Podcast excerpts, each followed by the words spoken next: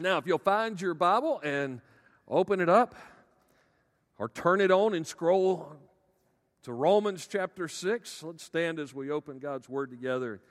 Romans chapter 6, we'll be in chapters 6 and 8, but I want us to begin by reading just the first few verses together in chapter 6 to lay kind of a, a foundation for where we're going with this message. Passion and power is what we've been looking at. Finding our identity in the crucified and resurrected Lord. For so many people, the gospel is something they check off because one day, praise God, I was saved by grace through faith. Now I'm going to heaven, and we think that's the ending point. And that's just the beginning of it. And so, what does it mean to live it out? Passion and power in the real world. Let's look at Romans 6 1. It says, What should we say then? Should we continue in sin in order that grace may multiply? Absolutely not. Some translations say, God forbid. How can we who died to sin still live in it? Or are you unaware that all of us who were baptized into Christ Jesus were baptized into his death? Therefore, we were buried with him by baptism into death, in order that just as Christ was raised from the dead by the glory of the Father, so we too may walk in a new way of life. Passion and power in the real world. Let's ask the Spirit of God to teach us His truth this morning. Father, it's my desire that Christ would be glorified. Father, that the body of Christ would be equipped this morning, and that those who don't know Christ would come to an understanding of the gospel today. And Lord, if any of that's going to take place, it's going to be by the Word of God and the Spirit of God. And so, Lord, we ask that both have authority in this place and in our hearts today. We pray this in Jesus' name. Amen. You can be seated. You ever heard the phrase getting down to brass tacks? Uh, about 10 years ago, I even titled a sermon talking about the basics of the faith as getting down to brass tacks. That phrase comes from a couple of different uh, backgrounds. Some people have kind of looked in where did that phrase come from, and and uh, one story is told of how they used to put brass tacks where they would measure cloth in places you would purchase cloth, and and so getting down to brass tacks was getting down to the basics of measurement. Uh, but going back further, back in, into the 1800s, uh, that phrase was used when really brass tacks were just known as being used in furniture upholstery.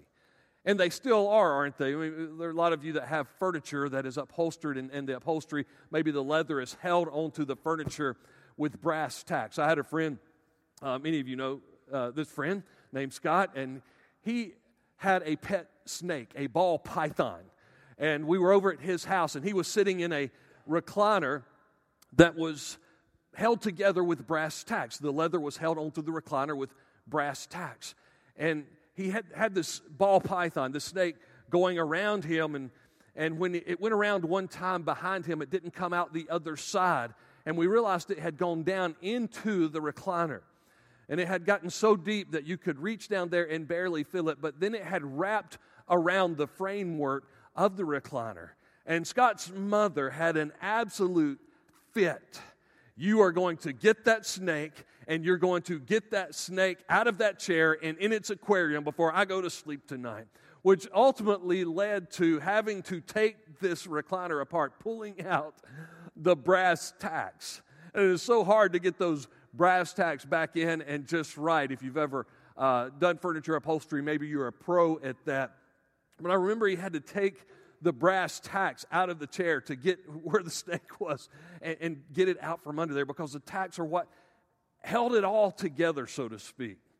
Now, when we think of furniture like that, you think the, the, the structure, the, the support of that chair is not in the strength of the brass tacks. That's just kind of what, what holds the upholstery. That's what makes it work. That's what makes it functional in the real world.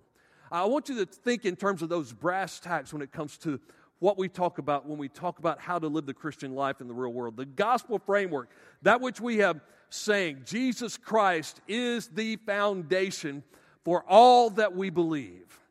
The gospel is foundation for everything we embrace and the gospel needs to become something that is the center of your very life. That's what we've been looking at for the past couple of weeks. But the Holy Spirit of God is what help, helps hold all that together. It's how it is lived out in our lives. We have the truth of God, but we've got the Spirit of God helping us understand and live it out. Now, I'm not a pragmatist, I'm an idealist. In other words, I, I don't claim that I embrace Christianity because it works.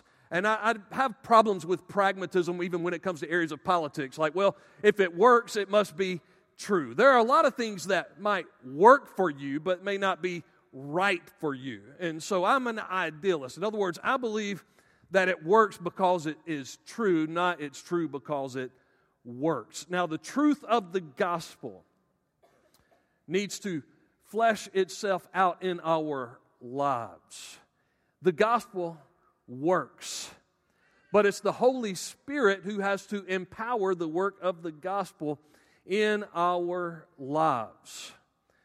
You know, there's a, a, tragedy in the world when we think of maybe this past week, some of you heard of the, the death of a man by the name of Stephen Hawking. He understood the truths of physics in many ways, many of the truths of physics. Uh, understanding things about gravity and thrust, and that energy in a closed system remains constant. He could explain, you know, Newton's laws of motion. He understood physics like no one else.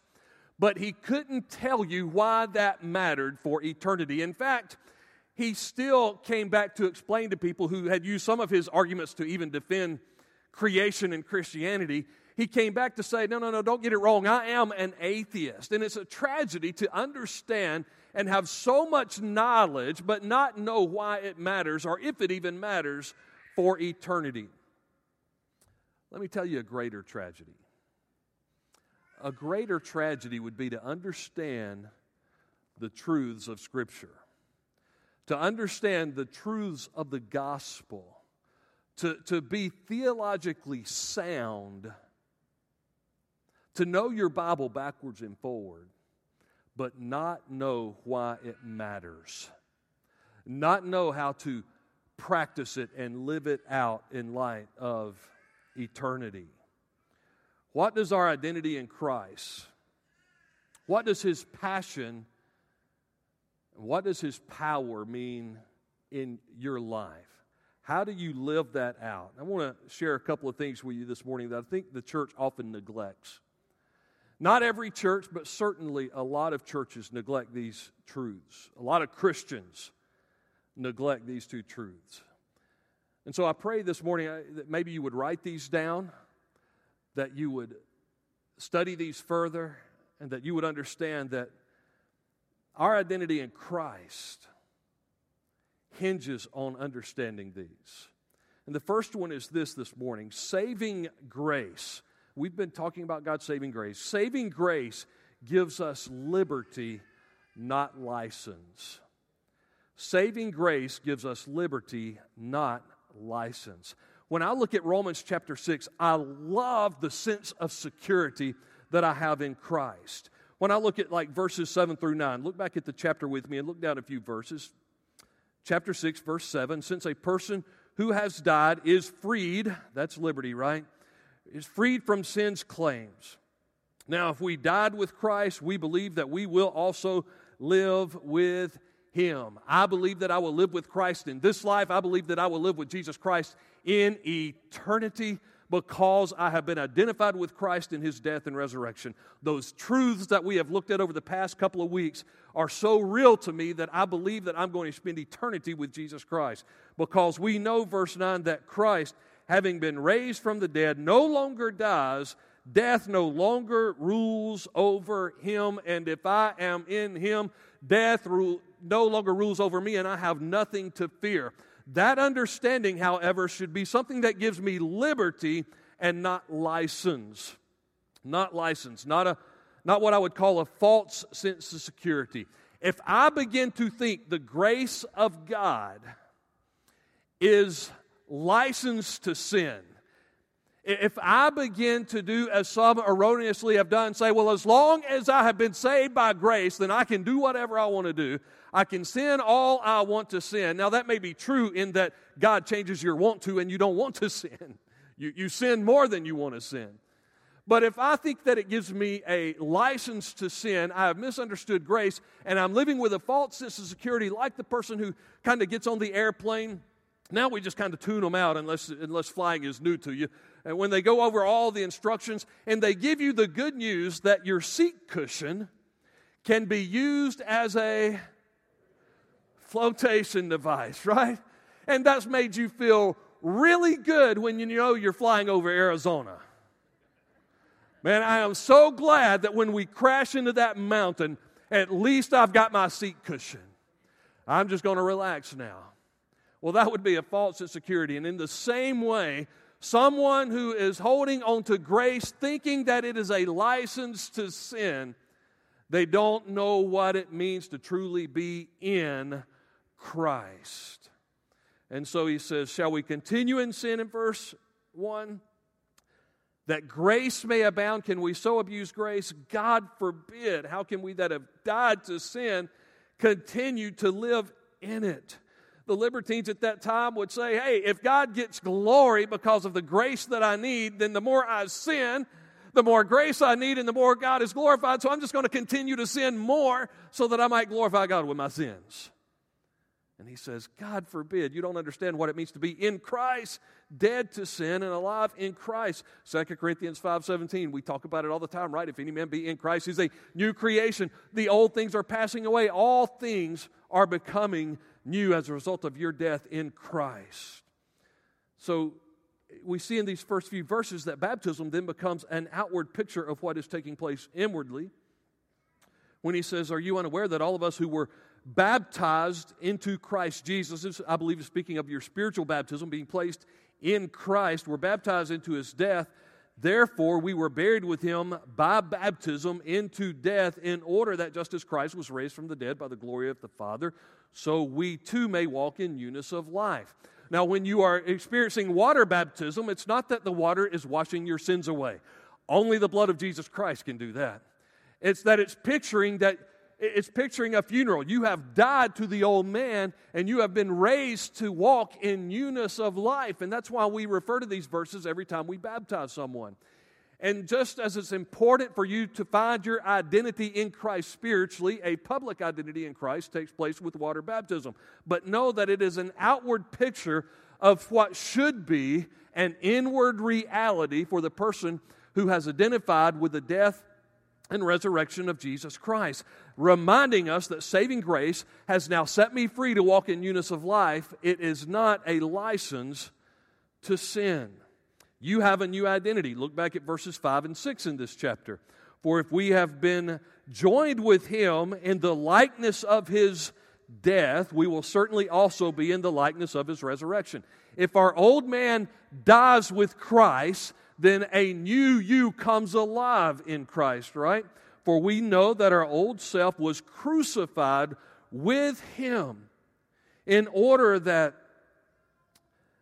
sin's dominion over the body, the control that sin has in your life, may be abolished so that we may no longer be enslaved to sin. We should all be spiritual abolitionists who are practicing what we preach day in and day out, seeing ourselves set free from the laws of sin and death and alive in Christ, where changes begin to take place in our life because the old man is dead. I was speaking to a pastor a few weeks ago, and he was talking about uh, believing in the potential of his church. And he made this statement, and I, I hesitate to share it with the body of Christ. I wouldn't want you to think I've ever made a statement like this, and I haven't, but I probably empathized with this pastor when he said it. He said, Our church, it, it, we're about three funerals away from God really doing something awesome. Some of you are laughing because you've been in those churches, right? We're about three funerals away from God doing something really awesome. And what he was saying is there's about three older individuals here who are walking in their carnality, who are causing problems among the leadership, who are bringing division in the church, who are against everything that we have a vision for, but they're probably not going to be with us much longer. And, and so we're about, because they have so much influence, but we're about three funerals away from really seeing God work. Now, practically speaking, I, I empathize and, and, sympathize with a pastor who may, may go through something like that. But I believe all of us as Christ followers need to have a funeral. We need to every day say, listen, I am one funeral away from God really doing something great in my life as I understand that my old man has died and I need to be reminded of that constantly and that now I have come alive in Christ to live for the glory of God. Grace is not a license for me to continue in that old life. Grace is the power of God to crucify the old life that I might come alive and live a new life in Christ. It's the liberty, look at verses 10 and 11, the liberty to reckon yourselves, that's a good southern word, isn't it? Reckon yourselves dead to sin. For in that he died, verse 10 says, he died to sin once for all. But in that he lives, speaking of Jesus, he lives to God. So you too consider yourselves. Some translations say, reckon yourselves dead to sin but alive to God in Christ. That which I've already experienced positionally because I am in Christ, I am to live out practically by the power that saved me.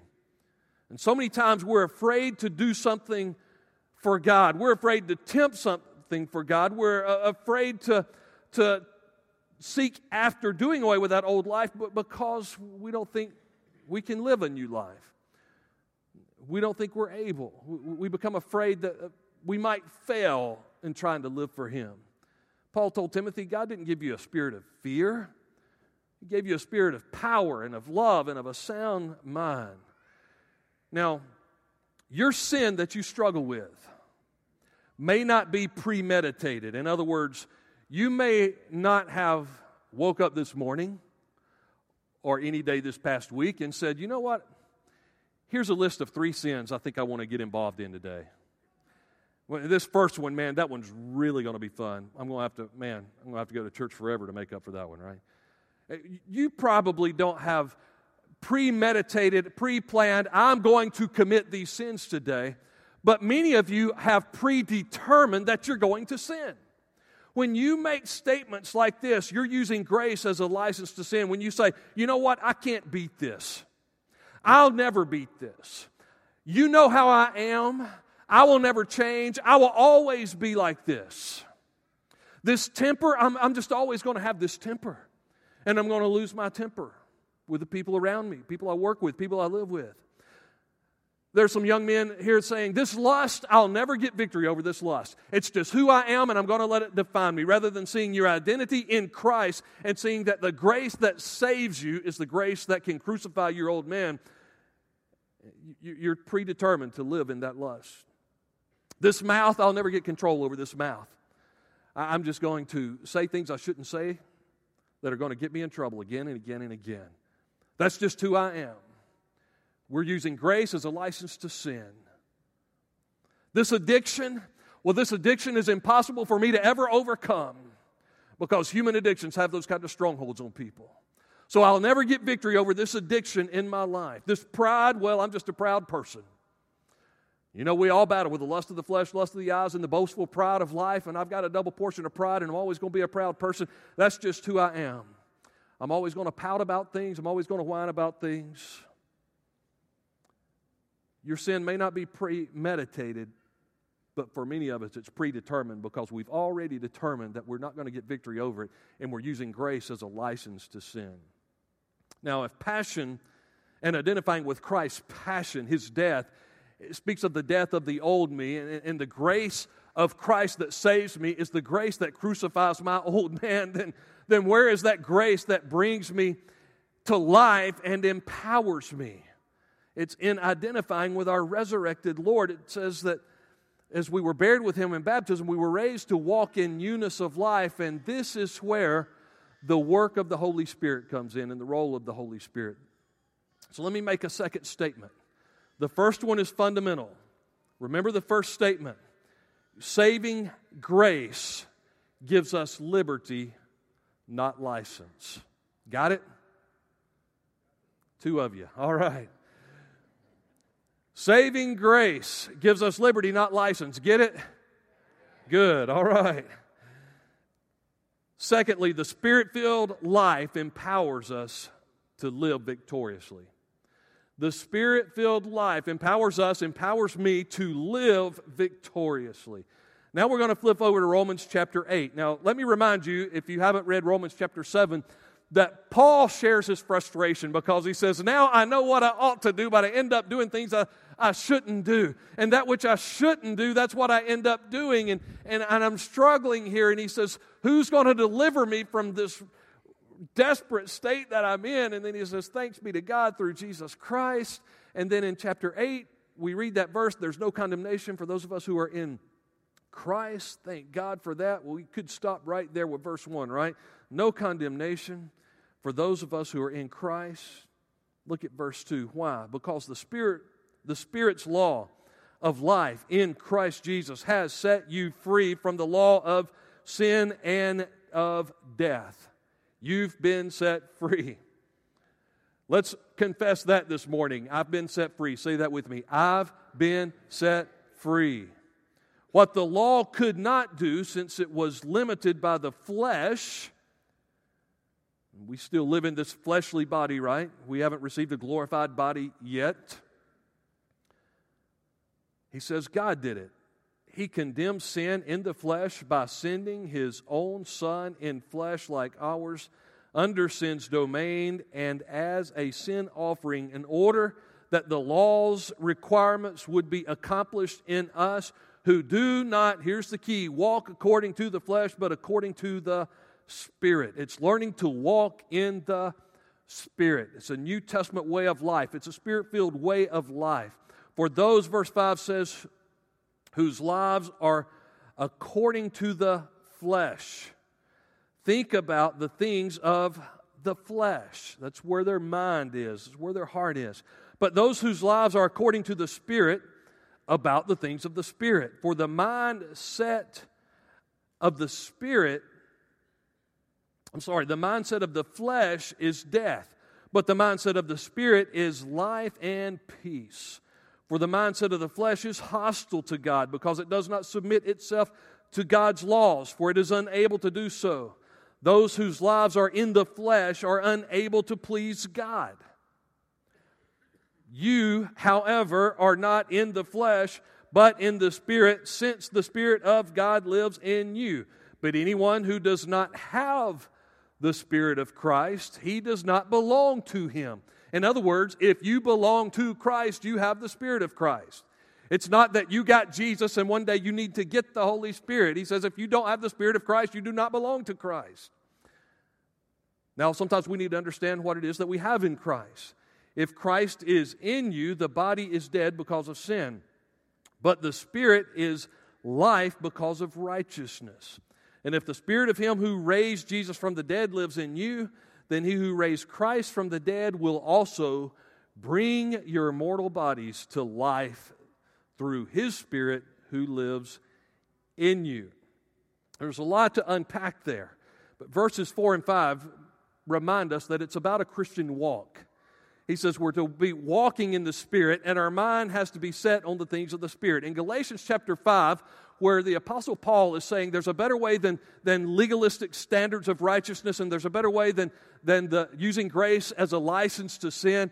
He talks about the Spirit filled life. And he says, if we walk according to the Spirit, we will no not ever fulfill the desires of the flesh. You cannot at the same time be walking in the Spirit and satisfying the desires of the flesh. He says the two, in verse 17, Galatians 5 17, he says the two are at war. The flesh and the spirit are at war with one another. And you're going to join forces with one or the other. And so if you choose to walk in the spirit, you at that time will not be fulfilling the desires of the flesh. But it's a choice you have to make every day. Jesus prayed that we would be sanctified or made holy, made right by the truth. That's the truth of God's Word. And so you cannot neglect God's Word and talk about the Spirit filled life. And so he says, Father, sanctify them by the truth. Your Word is truth. But he also promised that his Holy Spirit would lead us into all truth. And then he promised that the Spirit would baptize us and empower us to live the truth, to live it out in our lives.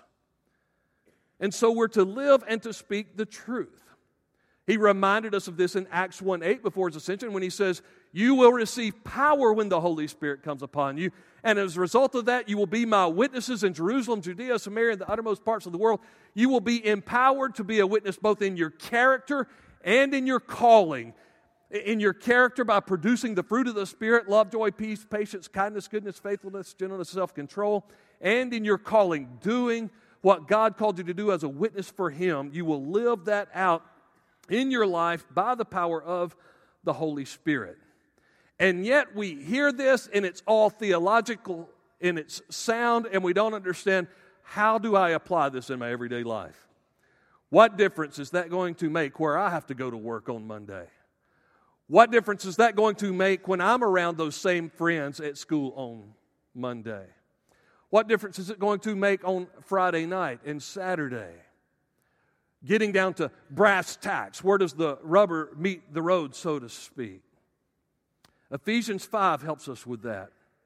Ephesians 5 chapter 5 describes the Christian life as a, and, and the spirit filled life as a walk in love, as a walk in truth, as a walk in wisdom. Where do we get this love? Where do we get this truth? Where do we get this wisdom that empowers us to live out our faith? He gives us a wonderful piece of insight in chapter 5 and verse 18, where it says, Don't be drunk with wine, but be filled with the Holy Spirit. And that phrase, be filled with the Holy Spirit, it's a present active phase, meaning be in a present condition of actively being filled with the Holy Spirit. It's not a one and done deal. It's not, you know what? Man, I was filled with the Holy Spirit at age 18, and ever since then, I have just lived such a life above sin. It's been unbelievable. Listen, it's continually being filled with the Holy Spirit. It's being a channel through which the Spirit of God flows through. And so we have to constantly yield ourselves to this. Not drunk with wine, he says, but filled with the Spirit. It's also not a lot of things that we would consider to be good things. It, it, it's serving God and committing yourself to serve God doesn't mean you're necessarily filled with the Holy Spirit. Going to church on a regular basis doesn't mean you're a spirit filled Christian. Boy, it certainly facilitates, and I hope and pray that it enhances that. But you can go to church and be lost, or you can go to church and be an empty Christian. Doesn't mean that you're filled with the Spirit.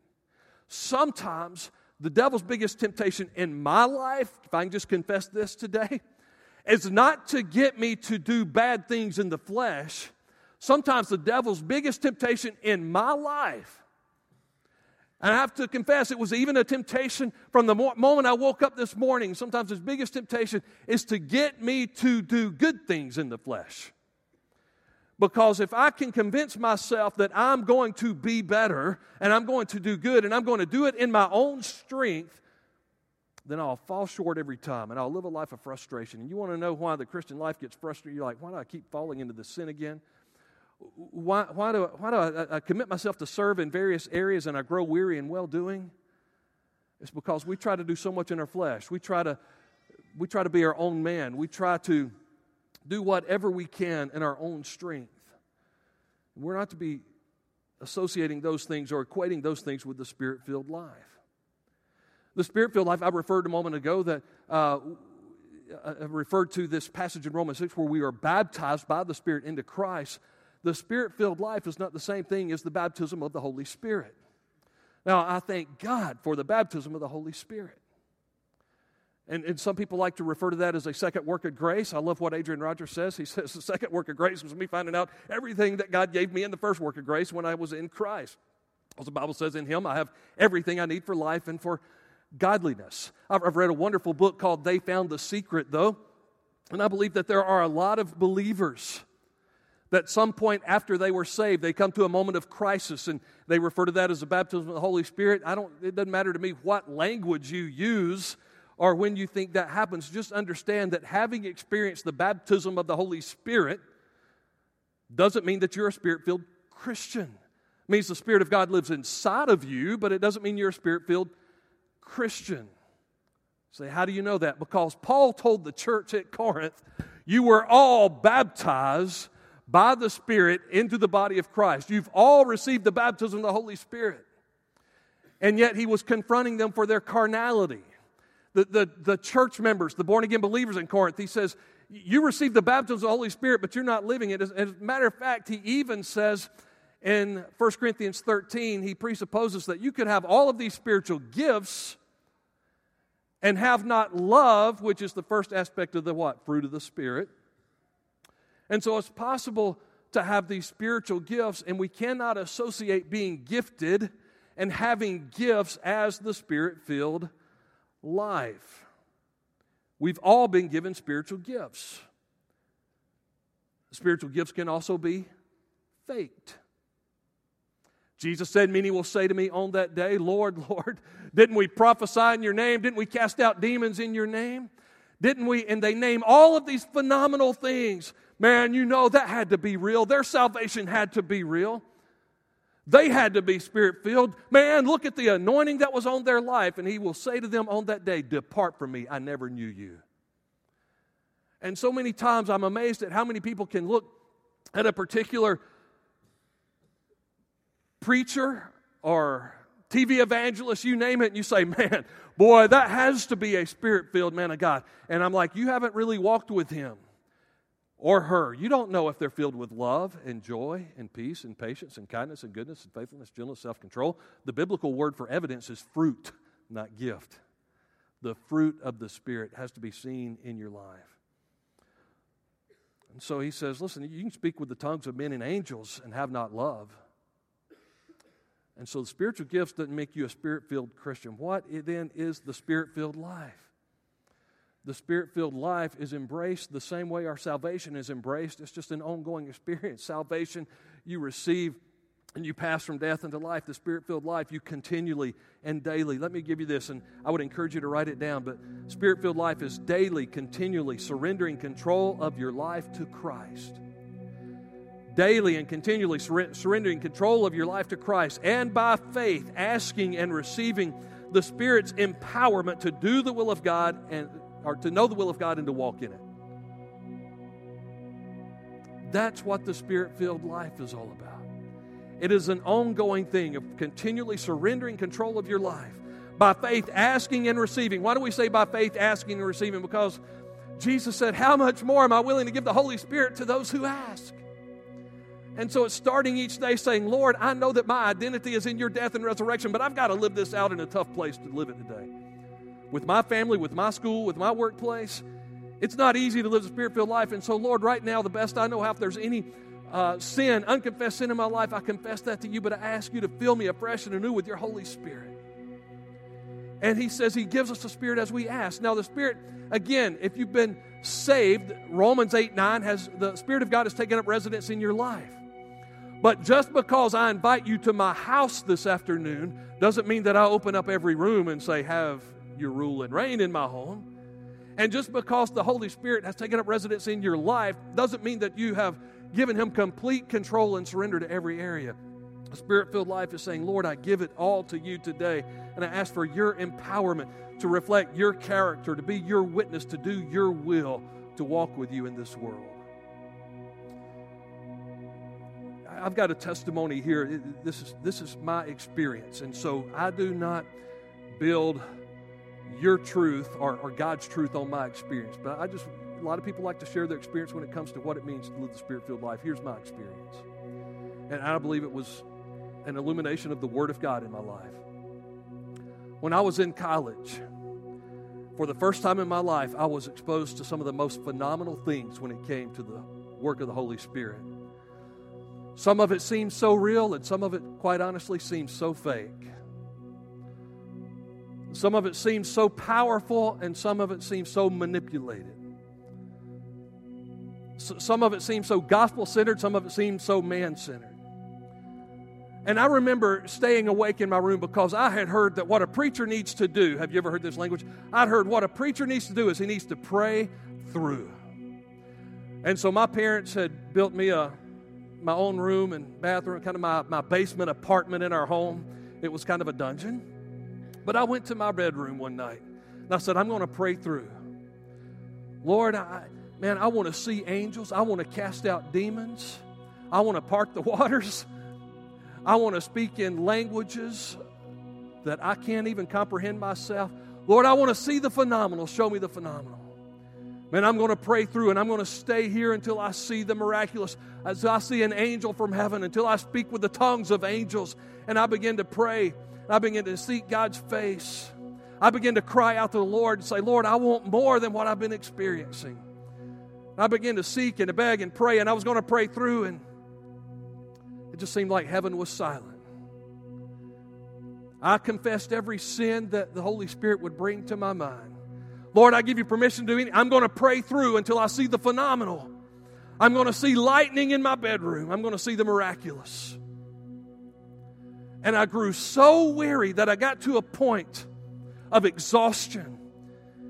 And I laid my head back on my bed and I said, Okay, Lord, okay. Father, all I know is your word is true and your spirit is real.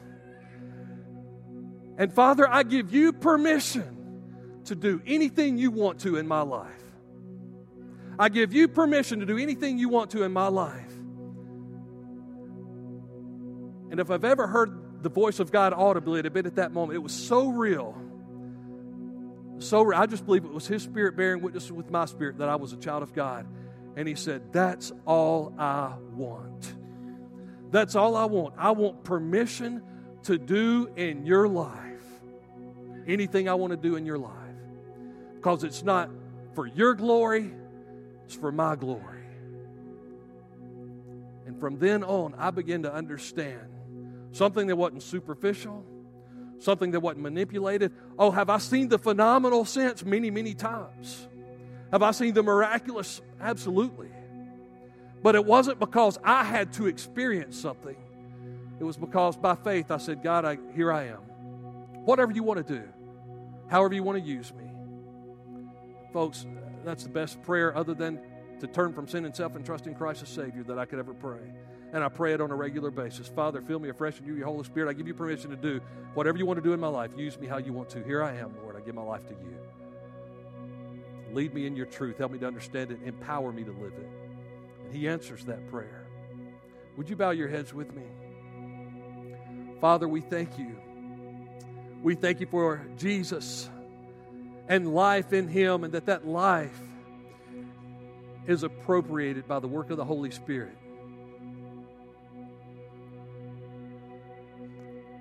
Lord, your word says a wicked generation seeks a sign. Lord, we just want to seek Jesus today. Want to talk more about Jesus, want our lives to reflect Jesus more. Be bold in our witness. Lord, we'll leave the phenomenal up to you. We thank you for the most powerful truth that you have died for our sin and risen from the grave, and you empower us to live the resurrected life. We thank you. We praise you for this in Jesus' name. Amen.